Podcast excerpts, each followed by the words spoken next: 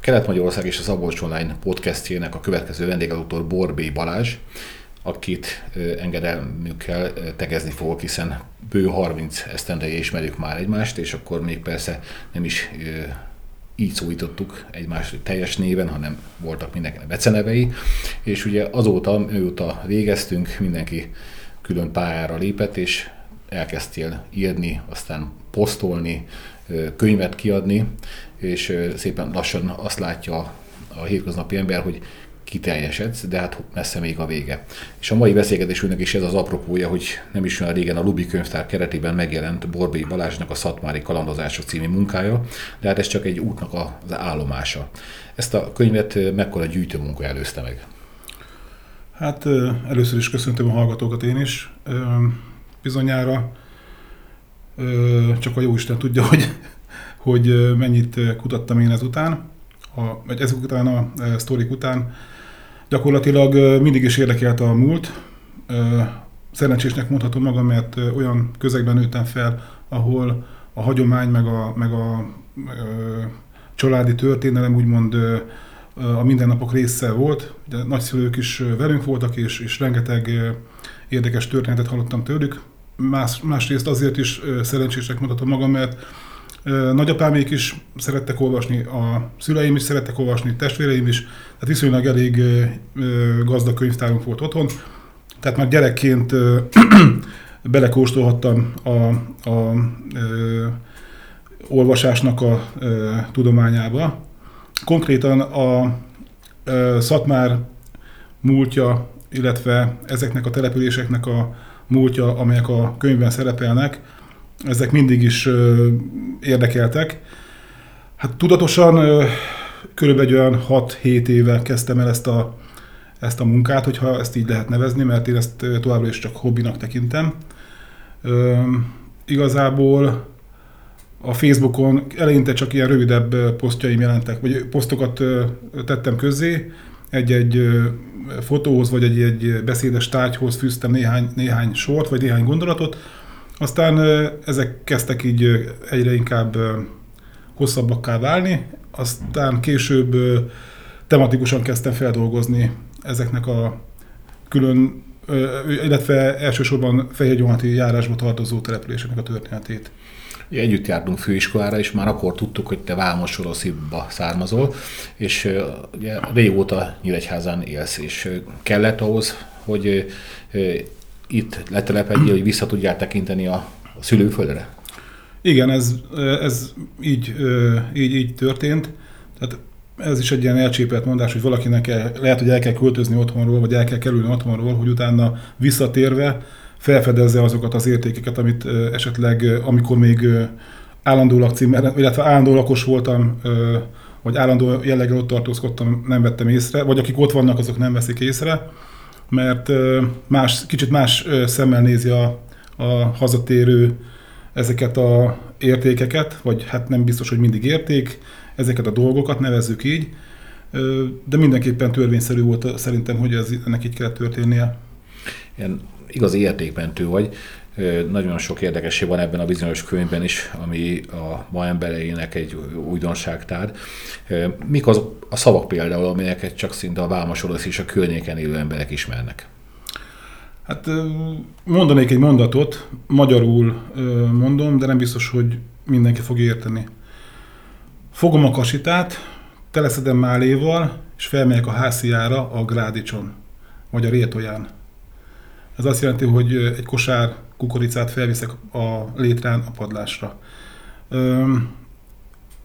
Az is egy ilyen érdekes dolog, hogy, hogy ugye ott a, különösen ott a, az erdőhátnak nevezett rész, ugye ott a kis mezopotámia, a Szamos, Tisza, Túr által határolt kis terület, ahol a említett Vámos is található. Ez valamikor még inkább ö, ö, hogy mondjam, a Isten háta mögötti helynek számított, mert nagyon nehezen tudták megközelíteni, olykor ugye a hivatlan vendégek a, a betörő ellenség is, mert ez egy egybefüggő erdőterület volt, meg rengeteg víz által járt terület, vagy része volt ezeknek a településeknek.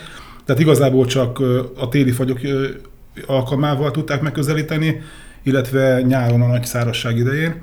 Ennek is köszönhető többek között, bár nem akarok most ilyen néprajzi fejtegetésbe kezdeni, hogy a hagyományok, a nyelvezet, a kultúra viszonylag épségben megmaradt.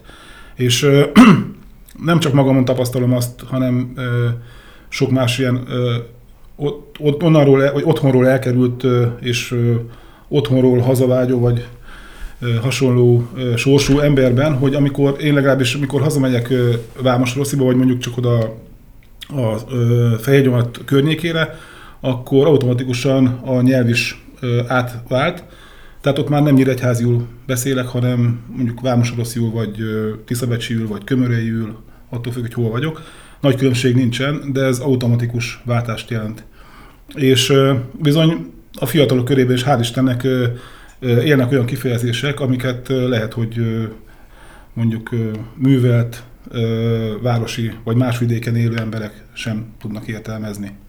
A gyűjtő munkának milyen fortéjai vannak? Hova kell menni? Templomba, kocsmába, vegyesboltba, ne találtál futballmérkőzésre?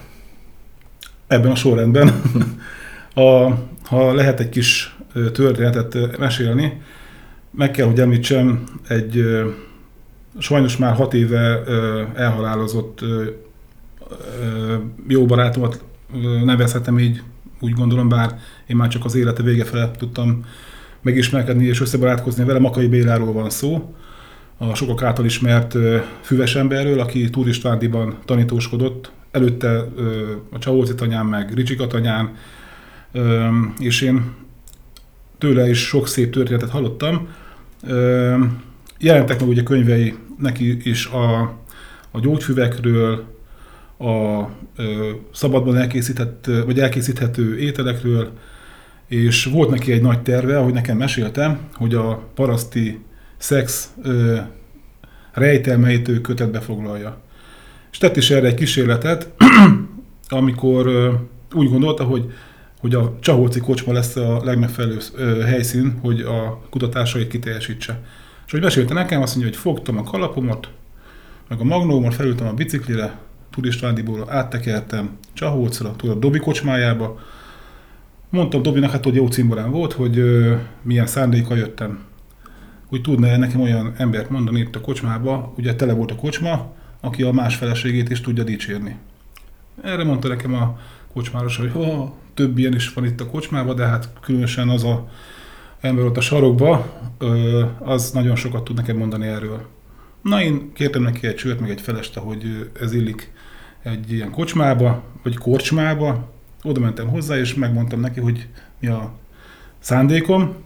Mondta nekem, hogy ő minden további nélkül szívesen beszél erről a dologról, de hát nem itt, mert ugye itt kellemetlen lenne, hanem menjünk el hozzájuk. Elmentünk hozzájuk, bementünk a kis nyári konyhába, kiraktam a magnetofont az asztalra, már bekapcsoltam, kezdeném mondani, egyszer csak nyílik az ajtó, és ahogy Makai Béla mondta, egy torzomborz női fej jelent az ajtóban, és azt mondta a férjének, hogy te befogod a mocskos pofádat, tehát rám nézett, maga meg menjen haza, és a jó édes anyját kérdezgesse ezekről a dolgokról. Hát én akkor szépen kikapcsoltam a magnót, és rájöttem, hogy ez egy lehetetlen küldetés. Úgyhogy hát a kocsma is nagyon jó terep lehet, és azt szomorúan konstatálhatjuk, hogy itt most nem a alkoholt szeretném népszerűsíteni, hanem ugye egy kocsma kultúra volt itt az országban, és szomorúan látjuk, hogy, hogy kezdenek a, ezek a falusi kocsmák kikopni. Szinte kuriózum, hogyha például Tisza Csécsén ugye működik még kocsma, ahol szintén egy ilyen kedves történet. Ülnek a csécsei öregek bent a kocsmába, poharazgatnak, bejön két fiatal turista, odalépnek a pulthoz, és akkor az egyik ilyen vékony hangon kevertet vagy császárkörtét kér. És erre az öregek így megfordulnak, és megmondják, hogy, hogy oda néznek a két fiatal felé, és azt mondják, hogy melyika? Mert hogy faluhelyen a fiatal embernek pálinkát kell inni, nem pedig ilyen női italt. De hát ö, sajnos ez, ez egyre inkább múlt idővé válik, mert ö, ugye, tapasztalhatjuk, hogy hogy ez a forrásvidék kezd egyre zsugorodni. egy futballmérkőzés mennyire számít folklórnak ott a környéken?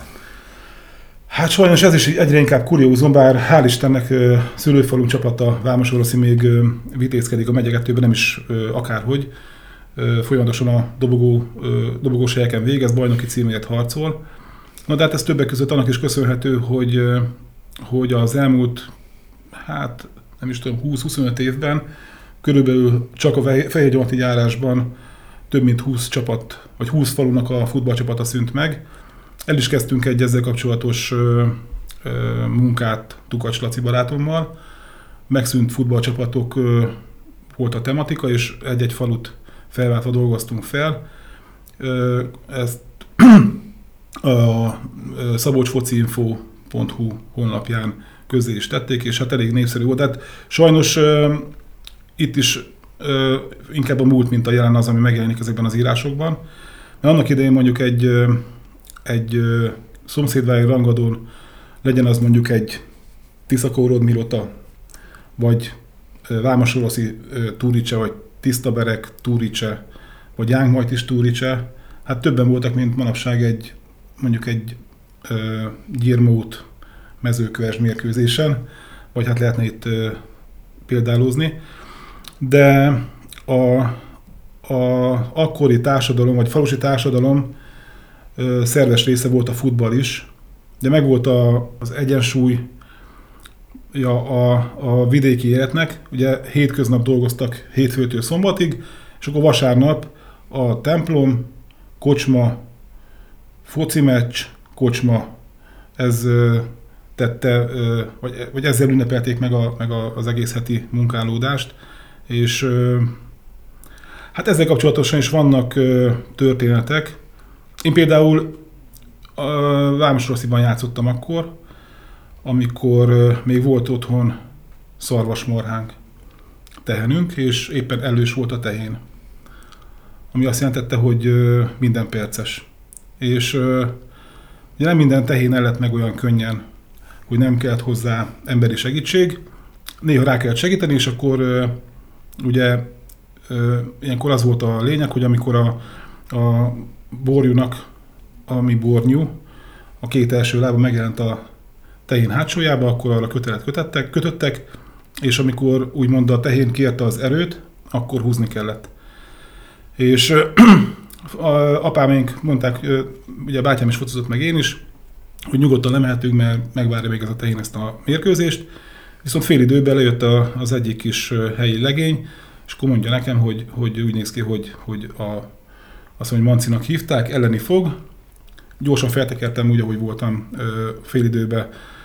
Apám mondta, hogy még nyugodtan visszamehetek, még biztos fog várni 45 percet, és hogy véget ért a mérkőzés, akkor már lélekszakadva jött a kis srác, hogy azonnal menjünk, mert a két nagyapja egymást felülmúlva nyúlkál bele a tehén, bebe ugye mind a kettő tehenész volt, és én úgy, ahogy voltam, stoplis csukába, foci mezbe segítettem a borjú születésénél, ami bika lett, ami nagy öröm volt a család részére. Vámos tudnak róla, hogy ilyen közöttük egy ilyen szép író? Tudnak, tudnak, hát ugye a, a világhálóhoz most már gyakorlatilag az agastyánok is hozzáférnek, itt most nem bántásként mondom, de, de ugye azt láthatjuk, hogy egyre, egyre népszerűbb, meg egyre többen ö, ö, figyeljük ezeket a dolgokat, és, és sokszor kapok tőlük visszajelzéseket is, meg, meg személyes megkeresést is, meg, meg úgymond rám írnak, Úgyhogy tudják, hogy én elkezdtem egy ilyen irányú munkálódást. Szinte napi rendszerességgel posztolsz. Volt már arra példa, hogy valaki fölismerte a saját magát, és utána megkérte arra diszkréten, hogy hát lennél szíves ezt levenni onnan. Egy ilyen volt. Én akkor is jó szándékkal próbáltam pozitív hősé tenni azt a, azt a szemét egy ilyen kis humoros történetben, aki már egyébként nem él, és az egyik lánya írt nekem, hogy, hogy sebeket tépek fel, és hogy vegyem le, és én azt azonnal meg is tettem. Bár nem értettem igazából, mert, mert én úgy gondolom, hogy nem mártottam az ő emlékének, de hál' Istennek ez egyszer történt elő, tudtam, hogy hogy én ezzel bárkit is bántottam volna. A beszélgetés azzal kezdtük, hogy megjelent a Szadmári Kalandozások című könyve, de a Lubi könyvtár részeként. És te ebben a bizonyos Lubi társaságban is vezető szerepet töltesz be. Mi is ez pontosan, és hogy kerültél bele ebbe a szervezetbe? Ez egy egyesület, egy kulturális egyesület. 2012-ben alakult, tehát már 10 évesek vagyunk. Én a következő évben kezdtem bekapcsolódni a Lubi Társaság munkájába. Dr. Kiskálmán a Lubi Társaságnak a, a jelenlegi elnöke a motorja az első perctől kezdve, az egész az ő ötlete volt. Neki az volt, a, ő nagyori, egyébként nagyori ö, ö, származású, a Nyíregyházi Egyetemen tanít 80-as évek, azt hiszem 84 óta, tehát nagyon régi, ö, régóta itt van, de ugyanúgy, ahogy én sem, ő sem szakadt el a, a szülőfalujától, a vidékétől, és ő 2000 óta kapcsolódott be elég intenzíven a Szatmári térségnek a hát kulturális életébe, történéseibe, és tényleg hatalmas energiával és, és anyagi áldozatokat is hozva, nem is kevés anyagi áldozatot hozva, próbálja a szatmári térségnek a kultúráját, hagyományait életben tartani, összeszedni azokat a értékeket, amik, amik jellemzik ezt a, ezt a vidéket, összeszedni azokat az embereket, akár ö, ott élnek, akár onnan elszármaztak, akik tenni akarnak ö, Szatmárért, nem csak a jelenlegi magyar határokon belül lévő Szatmárért, hanem egy tágabban, ugye a Szatmár megye, a történelmi Szatmár vármegyének a nagyobb része az ö, sajnos határainkon kívül van. Vannak kapcsolatai a társaságnak határon túli egyházakkal, illetve kulturális szervezetekkel, és ennek vagyok én is tagja. Minden évben van egy tematikus nap, amikor, amikor tudományos előadásokat, előadókat hívunk meg egy adott tematika mentén. Ez, ezen kívül próbálunk bekapcsolódni a megye kulturális életébe, rendezvényeibe, és akkor ez a könyv is, ami most megjelent, ez a lobbytárságnak köszönhető, ugyanis van egy pályázatunk, aminek ez a könyv a második mérföldköve. Kiadtunk már korábban egy társasjátékot, egy Szatmári Barangoló nevű társasjátékot, ami szintén er, tehát a szatmári értékeknek a ö, terjesztésére épül, alsó, illetve felső tagozatos általános iskolásoknak ajánlott néprajz, történelem, földrajz, irodalom, tehát elég sokrétű és ö, nagy ö, ö, tudásanyagot tartalmaz, illetve csináltunk egy filmet a Lubi Társaság, a Lubi családnak a, a történetéről, ezt Kéri Péter rendezte, ő, ő forgatta, és a társaság tagjai, mi szerepelünk benne. Ez egy 30 pár perces film, nagyon jó sikerült. Most a második mérföldkő az, amiben az én könyvem is megjelent, illetve dr. Bene Jánosnak a Lubi Lajosról jelent meg egy könyve, ugye a Lubi család egyik utolsó nem vér szerinti, de név szerint hozzájuk kötődő tagjáról, illetve Kis Jóskának, Kis Józsefnek egy receptes könyve, aki Makai Bélának is szerzőtársa volt, és egy nagyon szép kis 66 receptet tartalmazó könyve szintén ebben a sorban jelent meg. A köteted Nyíregyházi bemutatóján a moderátor dr. Bihari Albert szinte órákat zengett a munkádról. Milyen a kapcsolatod a Módi Zsigmond Kulturális Egyesülettel? Hát hozzájuk is, ugye Jolikon révén beléptem a, a Egyesületbe, ők nagyon aktívak, hát jobban, több idejük van. Uh, ahogy így látom, ők szinte minden héten valamilyen programot szerveznek, vagy részt vesznek valamin. Én igazából eddig két, két kiránduláson vettem részt, amit, amit én kalauzoltam a Jolika felkérésére, tehát a Bihari Albertné felkérésére. Két szatmári kirándulást szerveztünk, az egyiket idén tavasszal, a másikat pedig ősszel. Mind a kettő sikeres volt, több mint 50-en vettek részt mind a két kiránduláson.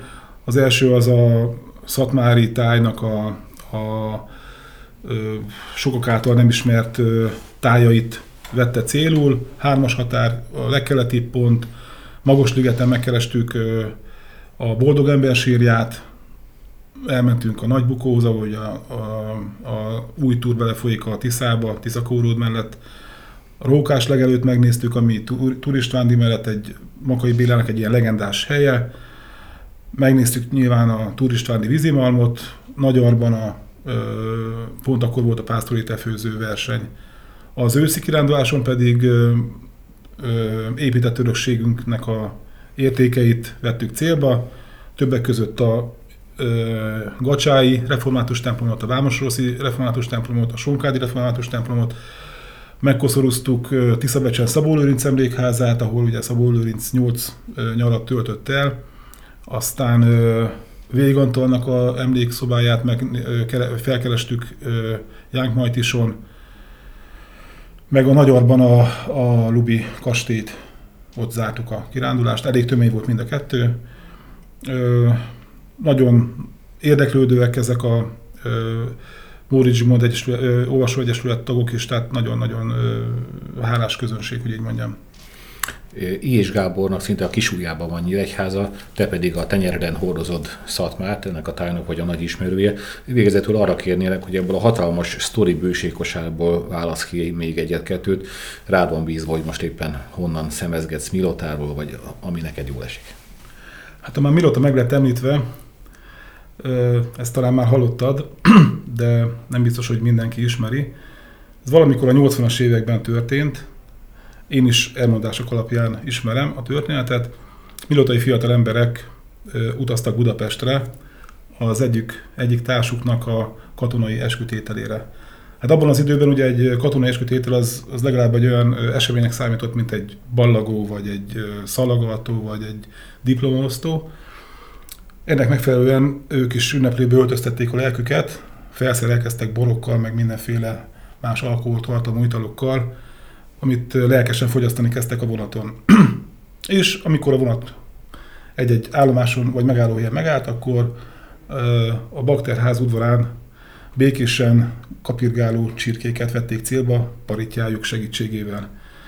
Ahogy közeledtek Budapesthez, a hangulat egyre emelkedettébbé vált, ők egyre bátrabbak lettek, még nem megérkeztek Budapestre, nyugati pálya udvaron folytatni kívánták ezt a randalírozást, de az akkori közeg nem volt fogékony erre a magatartásra, és bizony elő lettek állítva a rendőrségre, és akkor hát ott sem voltak annyira megszeppenve, a rendőrök mondták nekik, hogy akkor talán pakolják ki a zsebeiket, és akkor tették ki a boxert, tör, akkor paritja, csapágygolyó, bicska.